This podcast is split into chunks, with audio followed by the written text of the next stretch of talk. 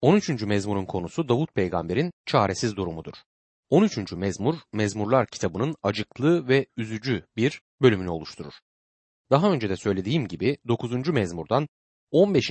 mezmura kadar okuduğumuz mezmurlar ileride yer alacak olaylara özellikle de son günlerdeki sıkıntıya değinmektedir. Ama aynı zamanda bu mezmurlar o dönemin olaylarını da aktarır. Çünkü Davut kendi tecrübelerini düşünerek bu sözleri kaleme almıştır. Ama kutsal ruh tüm kutsal yazıları esinlediği gibi bu mezmurları da esinledi. Bu nedenle geleceğe dönük sözler bu mezmurda bulunur. Örneğin Mesih karşıtının ortaya nasıl çıkacağı son günlerde Rabbe sadık kalacak olan Yahudi azınlığı ve buna benzer olaylar bu mezmurlarda dolaylı yoldan dile getirilmektedir.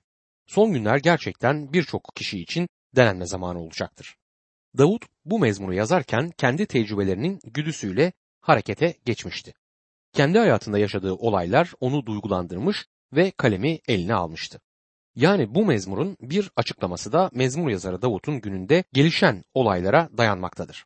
Aynı zamanda kutsal ruhun verdiği öngörü ile çağları aşıp şimdi içinde bulunduğumuz bu yüzyılın bile ötesine ulaşıp son günlere dayanır. Davut'un günündeki olaylara bakacak olursak diyebiliriz ki bu mezmur yazıldığı zaman Davut Kral Saul tarafından kovalanıyordu. Bundan tam emin değiliz ama büyük bir olasılıkla Davut Adullam'ın mağarasında gizlenmişti. Filistin orduları onu yakalamak için her yeri aramaktaydı. Her gün önceki günden daha kötü bir durumda bulunmaktaydı. Fiziksel bitkinlik ve psikolojik bir çöküntü içerisinde Davut Rabbe yalvarır. 13. mezmur 1. ayet şöyledir. Ne zamana dek ya Rab, sonsuza dek mi beni unutacaksın? Ne zamana dek yüzünü benden gizleyeceksin? Siz de bu şekilde Rabbe yalvardınız mı kardeşim? Davut'un durumu gerçekten çok vahim görünmektedir. Karamsar bir görüşle çevresine bakar. Tanrı tarafından unutulduğunu düşünmektedir. Dünyada yalnız ve çaresiz durumda kaldığı inancını taşır. Burada derin bir iç çekişi duyuyoruz. Davut artık kendi yeteneklerinin, kendi becerilerinin sonuna gelmiş, Rab'den başka sığınacak birisi olmadığı kanısındadır. Belki de biraz rahatlamış ama yine de çaresiz şekilde yarı yalvarış yarı dua ile Rab'be seslenir. 13. mezmur 2. ayette ne zamana dek içimde tasa, yüreğimde hep keder olacak. Ne zamana dek düşmanım bana üstün çıkacak diyor. Davut bu durum ne kadar sürecek diye sorar. Bu soruyu dile getirirken Davut çok yorgun ve bitkin durumdadır. Sonra dua ile Rabbe döner. Biliyor ki tek güç kaynağı ve tek çıkış yolu duada Rabbe yaklaşmak, onun koruyucu gücüne sığınmaktır. 13. mezmur 3. ayette gör halimi ya Rab, yanıtla Tanrım, gözlerimi aç, ölüm uykusuna dalmayayım der. Unutmayalım ki Davut bu mezmuru yazarken hayati bir tehlike içerisindeydi. Düşmanının onu gafil avlayıp öldürecek korkusuyla yaşıyor ve hatta bu korkusundan dolayı uykuya bile dalmaktan korkuyordu. Bitkin durumda dinlenmeye can atıyor, uyku gözlerinden süzülüyor ama ne dinlenebiliyor ne de uyuyabiliyordu. Bu noktada Rabbe yalvarıyor, ona hem uyku versin hem de korusun diye. 13. mezmur 4. ayette düşmanlarım onu yendik demesin. Sarsıldığımda hasımlarım sevinmesin diyor. Evet düşmanı onun nerede olduğunu öğrenip de ona ulaşabilseydi gerçekten sevinirdi. Ama Davut Rabbe hitaben diyor ki böyle bir durumda düşmanımın sevinci Rabbi sevindiremez. Davut'un yenilgisi karşısında düşman sevinecekse bu Rabbin yenilgisi olacaktı ve düşman Rabbin yüzüne karşı bu sevincini sergilemiş olacaktı. Bu yüzden Davut Rabbe dua edip düşmanının yengi kazanmasına engel olması için rica eder. Derin bir iç çekişten, derin bir üzüntüden sonra Davut peygamber duasına devam ediyor. Artık durumu Rabbin ellerine bırakır. Tüm umudu ve güvencesi şimdi Rab'dedir. Hayatını onun ellerine teslim etmiştir. Bu noktada bu mezmur gerçekten şahane bir duaya dönüşür. Şöyle dua eder Davut 13. mezmur 5. ayette. Ben senin sevgine güveniyorum. Yüreğim kurtarışınla coşsun. Davut bu çıkmaz durumdan kendi becerisiyle kurtulabileceğini düşünmüyordu. Doğal olarak kendisini korumak için gereken önlemleri almış, yapılması gereken her şeyi yapmıştı ama sonunda onun tek koruyucusu olan Rabbe güvenmenin tek yol olduğunu da biliyordu. Onu kurtarabilecek olan tek kişinin Rab olduğundan emindi. Onun kurtarıcısı Rab'dir. 13. mezmur 6. ayette ezgiler söyleyeceğim sana ya Rab. Çünkü iyilik ettin bana diyor. Sevgili dinleyicim kim olursan ol, nerede olursan ol ve hangi durumda olursan ol Tanrı'ya övgüler yükseltebilirsin. Evet biliyorum bazı durumlarda Rabbi yüceltmek kolay değildir. Bazı durumlarda ise özellikle Rabbin hayatımızda yaptığı mucizeleri gördükten sonra övgü içimizden taşar. Hastalığımızın verdiği acılar içinde Rabbi nasıl övebiliriz? Bir zamanlar Filipe'de sevindirici haberi duyurduğu için kırbaçlanan ve zindana atılan Paulus, zindandayken Rabbe ilahiler söylüyor ve onu yüceltiyordu. Daha sonra Filipe'de oluşan imanlı topluluğa yazarken Rab'de her zaman sevinin, yine söylüyorum sevinin diye onları teşvik etmişti. Bir adam tanıyorum. Zamanında Tanrı'yı hiç önemsemedi. Sağlığı yerinde olduğu sürece Rabbin yardımına ihtiyacı olduğunu hiç kabul etmedi. Bir gün kansere yakalandığını öğrendi ve o günden sonra hayatı değişti.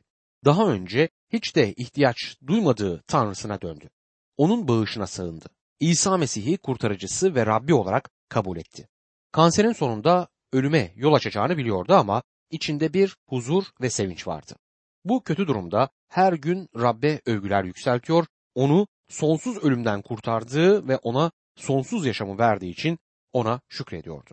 Bu mezmurda Davut'un çaresiz durumuyla başlıyoruz ama sonunda onun Rabbe güvenerek onu bekleme durumuna geldiğine de tanık olmaktayız. Bizim yaşamımızda da bu yaklaşım olmalıdır. Her durumda Rabbi övebilmeli, onu yüceltebilmeliyiz. 14. mezmur son günlerde insanların düşeceği durumu ele alır. İnsanlar ateist olacaklar, ruhsal sefilliğe düşecekler ve isyankar bir tutum takınacaklardır. Bu mezmurda öbür mezmurlarla bağlantılıdır. Özellikle 12. mezmura yakın bir bağlantı noktası vardır. 12. mezmurda hatırlarsanız son günlerdeki bozukluğu gördük. İlk bakışta Tanrı'yı tanıyan insanların ortalarda olmadığı ve dünyanın Tanrı tanımaz kişilerle dolduğu izlenimi verilmekteydi. Kötülük, üçkağıtçılık, ruhsal ve ahlaki bozukluk başını alıp gitmiştir. Belki de düşünüyorsunuz ki bu durum günümüzdeki durumu dile getirir. Sakın kendimizi aldatmayalım. Günümüzün durumu kötüdür ama ileride gelişecek olan kötü günlerin yanında günümüzün kötülükleri iyilik gibi görünecektir. Son günlerin büyük sıkıntısı gelince insanlar geçmiş günlere bakıp o günlerde her şey ne kadar güzeldi diyeceklerdir. İnanıyorum ki Mesih imanları o kötü zamanlara, o büyük sıkıntı günlerine tanık olmayacaklardır. Rab bir gün gelip kendi inanlarını yanına alacak ve inanlar topluluğu içinde olan insanlar o büyük sıkıntı dönemini yaşamayacaktır. Rab kendi kilisesini o korkunç deneme döneminde koruyacaktır. Bunu söylerken vahiy 3. bölüm 20. ayete dayanırım. Gerçek inanlılar Rab İsa'ya ait olanlar bu günleri görmeyeceklerdir. Çünkü Rab buna izin vermeyecektir. O son günlerdeki sıkıntı dönemi insanlık tarihine son noktayı koyacaktır. Bir yorumcu 14. mezmuru 3 bölüme ayırır. İlk olarak dünyanın yozlaşması, sonra Tanrı'ya bağlı olanlara karşı uyanan düşmanlık ve son olarak da kurtuluş için yükselen dua ve özlem. 14. mezmura bu şekilde bakabiliriz. Önce dünyanın yozlaşmasını bu mezmurun ilk ayetlerinde görürüz. Birinci ayet akılsız içinden Tanrı yok der. İnsanlar bozuldu, iğrençlik aldı yürüdü, iyilik eden yok. Evet, ancak akılsız kişi yüreğinde Tanrı yoktur diyebilir. İbranice'de akılsız sözcüğünün karşılığı Nabal sözü olarak verilir. Birinci Samuel kitabını okuduğumuzda orada Abigail adında iyi bir kadınla evli bir adamın aynı isme sahip olduğunu hatırlarsınız. Bakmak isterseniz 1. Samuel 25. bölümdedir bu. Öyküyü okumuşsanız hemen göreceksiniz ki Nabal adındaki bu adamın davranışları tam adına layık bir karakteri sergiler. Nabal tam bir aptal gibi davranır. Nabal sözcüğü basit, serseri, aptal, deli, çılgın gibi anlamları ifade eder. Benim çok iyi tanıdığım bir dostum var. Bir Mesih inanlısı ve aynı zamanda çok zeki. Kendilerini ateist ilan eden kişilere müjdeli haberi duyurmakta üstün bir başarı kazanmıştır. Bir gün bir grup ateist arasında konuşurken oradaki ateistlerden biri ben Tanrı'nın var olduğuna inanmam dedi ve sözüne şöyle devam etti. İnsanın ruhu yoktur ve öldüğü zaman bir köpek gibi yok olup gider. Dostum grubun dağılmasını bekledi ve sonra bu delikanlıya yaklaşıp onunla şöyle konuştu. Anladığım kadarıyla sen bir ateist olduğunu ileri sürdün. Dostumun bu sözünü duyunca genç adam hemen saldırıya geçip Tanrı'nın var olmadığı savını destekleyen görüşlerini sıralamaya başladı. Dostum ise ona şöyle dedi. Size bir şey sormak isterim. Kutsal kitap diyor ki akılsız kişi yüreğinde Tanrı yok der. Aslında kutsal kitapta kullanılan akılsız sözcüğü deli hatta tımarhanelik anlamında kullanılır. Bu demek oluyor ki siz az önce Tanrı hakkında Tanrı yoktur dediğiniz zaman ya ciddi değildiniz, çevrenizdeki insanlara gösteriş yapıyordunuz ya da tam anlamıyla tımarhaneliksiniz. Size sormak istediğim şudur. Hangisiniz? Deli misiniz yoksa gösterişi seven birisi mi? Genç adam hiçbir şey söylemeden arkasını dönüp oradan çekip gitti. Bugün içinde yaşadığımız bu şaşırtıcı evren hakkında yeni yeni bilgilere sahip olurken bu bilgilerin ışığında Tanrı yoktur demek çılgınlıktır.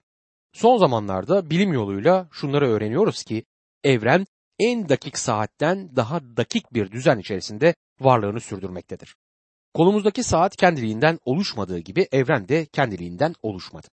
Kolumuzdaki saatin bir yaratıcısı olduğu gibi içinde yaşadığımız evrenin de bir yaratıcısı var. En dakik İsviçre saatinden daha dakik şekilde çalışan evrenimizin bir yaratıcısı, düzenleyicisi bulunmaktadır. Bu bilgilerin ışığında ancak akılsız adam Tanrı yoktur savını ileri sürebilir. İşte şimdi bu mezmurda akılsız adam ortaya çıkar. 10. mezmurda akılsız adamı gördük. 10. mezmur 4. ayet şöyle der. Kendini beğenmiş kötü insan Tanrı'ya yönelmez, hep Tanrı yok diye düşünür der. 10. mezmurda diyor ki, akılsız adamın her düşüncesinde Tanrı yoktur damgası bulunur. Bu akılsız insanın ruhsal alanda ne kadar aşağıda olduğunu görürüz. Sevgili dinleyicim, okullarımızda, üniversitelerimizde birçok güzel konu ele alınmakta, güzel dersler verilmektedir. Bunun yanında ne yazık ki Tanrı yoktur damgasını bu derslerin bir bölümü taşır. Biyoloji olsun ya da fizik ya da kimya, her dersin öğretiş stili Tanrı yoktur, evrim vardır mührüyle açılır. Şunu açıkça söylemek istiyorum ki insanın düşebileceği en aşağı durum ateist bir insanın düştüğü durumdur. Çünkü ateist Tanrı'nın var olduğunu inkar eder. Sen değerli kardeşim Tanrı'nın var olduğuna inanmıyorsan Tanrı sözü sana da akılsız der. Zeki olmakla insan akıllı olmaz. Zeka bilginin ölçüsü olamaz. Birçok bilgili insan var ki Tanrı bilgisine sahip değiller. Çünkü Tanrı'nın var olduğuna inanmazlar. Dünyasal bilgelik aslında akılsızlıktır. Tanrı kendi bilgeliğiyle insanın bilgeliğini hiçe indirmesini çok iyi bilir.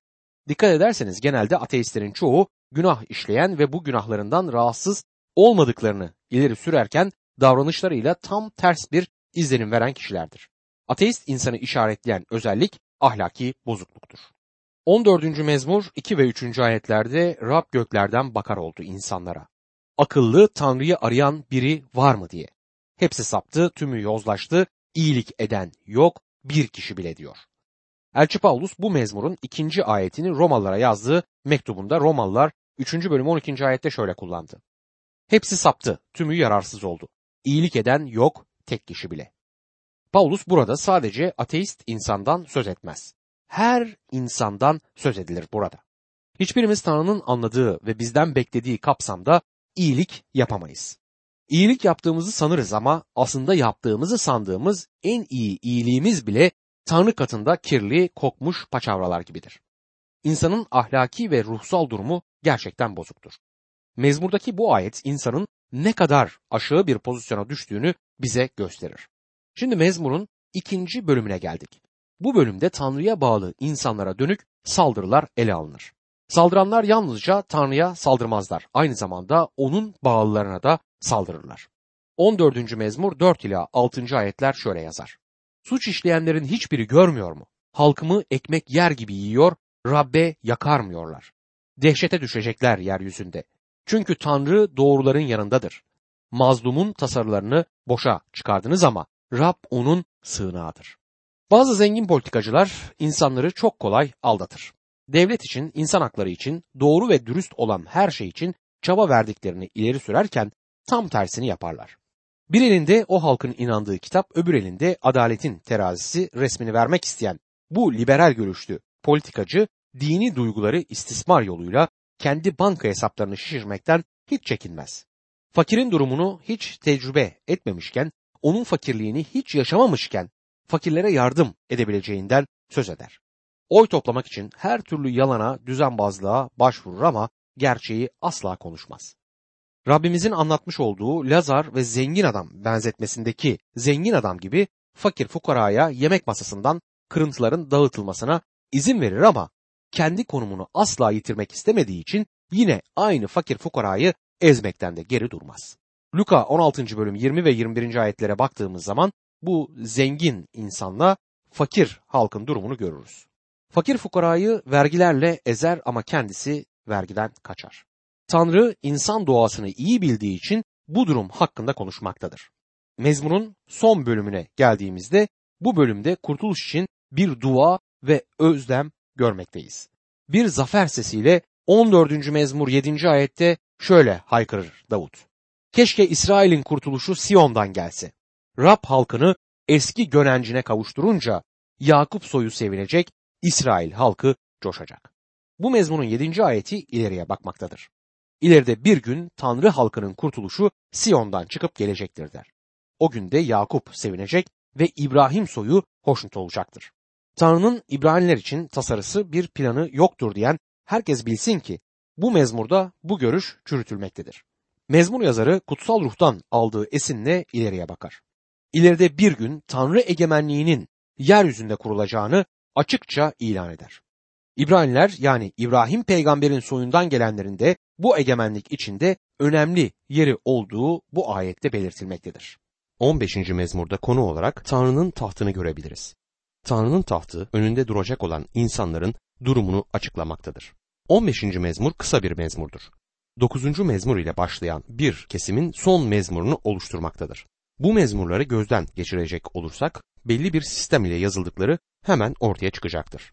9. ile 10. mezmurlar şeytanın elinde alet olan insanın resmini çizmektedir. Bu insanın karakter özellikleri gurur, övünme ve kendi yeteneklerine güvenme olarak karşımıza çıkar. 11. mezmur doğru kişilerin nasıl denenmeden geçtiklerini anlatır. 12. mezmurda Tanrı'yı tanıyan insanların Tanrı tanımaz bir ortamda nasıl dayandıklarını gösterir ve son günlerde son sıkıntıda Tanrı tanımazlığın ne gibi bir doruğa çıkacağını belirtir. 13. mezmur ise büyük sıkıntıda Rabbe bağlı kalanların çekeceği sıkıntıları, elemleri, acıları yansıtmaktadır. 14. mezmur insanın son günlerde düşeceği ahlaki durumdan söz eder. Bu mezmur özellikle insanın ateist tutumundan ve bu tutumun yarattığı pis ve isyankar eğiliminden bir resim bize aktarmaktadır. Şimdi 15. mezmurda krallığa girecek olanlardan söz edilir. Rab Tanrı'nın tahtı önünde duracak olan kişileri bu 15. mezmur dile getirmektedir. 15. mezmur 1. ayet şöyle der. Ya Rab çadırına kim konuk olabilir? Kutsal dağında kim oturabilir? Kutsal kitapta belirtilen ve kutsal diye bilinen tek bir tepe vardır. Kutsal söz buna Sion dağı demektedir. Sion dağı nerededir? Fiziksel olarak bu dağ İsrail'dedir. Ama ruhsal anlamda Rabbin seçilmiş olanlarının yaklaşabileceği kişidir. Lütuf yoluyla Rabbin huzuruna açılan kapıdır bu Sion dağı. Bu ayet Mesih'in yeryüzünde kuracağı bin yıllık krallığa girecek olanlara değinmektedir. 15. mezmur 2 ila 4. ayetler arasında kusursuz yaşam süren, adil davranan, yürekten gerçeği söyleyen iftira etmez. Dostuna zarar vermez, komşusuna kara çalmaz böylesi. Aşağılık insanları hor görür ama Rab'den korkanlara saygı duyar. Kendi zararına ant içse bile dönmez andından der. Kötü insan kimin gözünde yargı altındadır? Kimin gözünde hor görülmüştür? Bizim çağdaş dünyamızda bu ayetlerde belirtilenin tersi kabul edilmektedir. Bizim deyimimize göre gerçek söz söyleyeni yedi köyden kovarlarmış. Rab ise bizim her zaman gerçeği konuşmamızı istemektedir. Bir kişiye söz verdiğimiz zaman sözümüzde kesinlikle durmamız gerektiğini ister Rabbimiz. Bir tanıklıkta bulunduktan sonra duruma göre ya da insanlara göre tanıklığımızı değiştirmemeliyiz, değiştiremeyiz. 15. mezmur 5. ayet parasını faize vermez, suçsuza karşı rüşvet almaz. Böyle yaşayan asla sarsılmayacak der. Bu mezmurda yazılan ayetleri Yakup'un mektubunda da bulabiliriz. Yakup şöyle yazar 2. bölüm 18. ayetti. Ama biri şöyle diyebilir. Senin imanın var, benimse eylemlerim. Eylemlerin olmadan sen bana imanını göster. Ben de sana imanımı eylemlerimle göstereyim. John Calvin'in dediği gibi yalnız ve yalnız iman bizi kurtarmaktadır. Ama kurtaran iman asla yalnız kalmaz. Kurtulmuşsak, kurtulmuşluğumuzu kanıtlayan iyi işler hayatımızda bariz şekilde görülmelidir. Tanrı'nın önünde kim durabilecek? Ancak Tanrı'ya iman edip o imanın atfettiği doğruluk işlerini hayatında sergileyen insan. İnsanlar çoğu kez Rab İsa'nın ikinci kez dünyaya gelişinden söz etmekteler. Buna şaşırıyorum. İsa Mesih'in dünyaya ikinci kez gelişi büyük bir özdeyiş ile beklenmekte ise imanların yaşamlarında neden büyük bir değişim olmaz? Sevgili dostum, sen İsa'nın pek yakında geleceğine gerçekten inanıyorsan ve hatta ileride bir gün onun yargı tahtının önünde duracağına inanıyorsan, bir gün yaşamın konusunda ona hesap vereceğini biliyorsan, eminim ki hayatını düzene koymaya başlarsın. 16. mezmura geldiğimizde bu mezmurun konusunun Mesih'in dirilişi olduğunu görürüz. Şimdi mezmurlarda bir başka kesime gelmiş bulunuyoruz. 16. mezmurdan 24. mezmura kadar bir kütleyi oluşturan mezmurlar birlikte ele alınmalıdır. 16. mezmurdan 24. mezmura Mesih hakkındaki peygamberlik sözleriyle birlikte son günlerde Rabbe sadık kalanların durumu dile getirilmektedir. 16. mezmurda diriliş ilahisiyle karşılaşırız. Mesih ile ilgili mezmurların bu üçüncüsüdür. Bu mezmur, Mesih'in yaşamı ile ilgili 8. mezmurda, Mesih'in ölümüyle ilgili 9. mezmurda, dirilişiyle ilgili 10 ve göğe yükselişiyle ilgili 11. mezmurlardan söz eder. Yeni Antlaşmada Mesih'in dirilişi üç ayrı şekilde ve üç ayrı yerde yer almaktadır. Bu mezmura Davut'un mihtamı adı verilir. Mihtam sözcüğünün anlamı tam olarak bilinmez. Martin Luther bunu altın bir cevher diye çevirir. Bence çok uygun bir çeviridir bu. Bu mezmurun Mesih'e özgü bir mezmur olduğunu yeni antlaşmada kutsal ruh tarafından defalarca onaylandığını görürüz.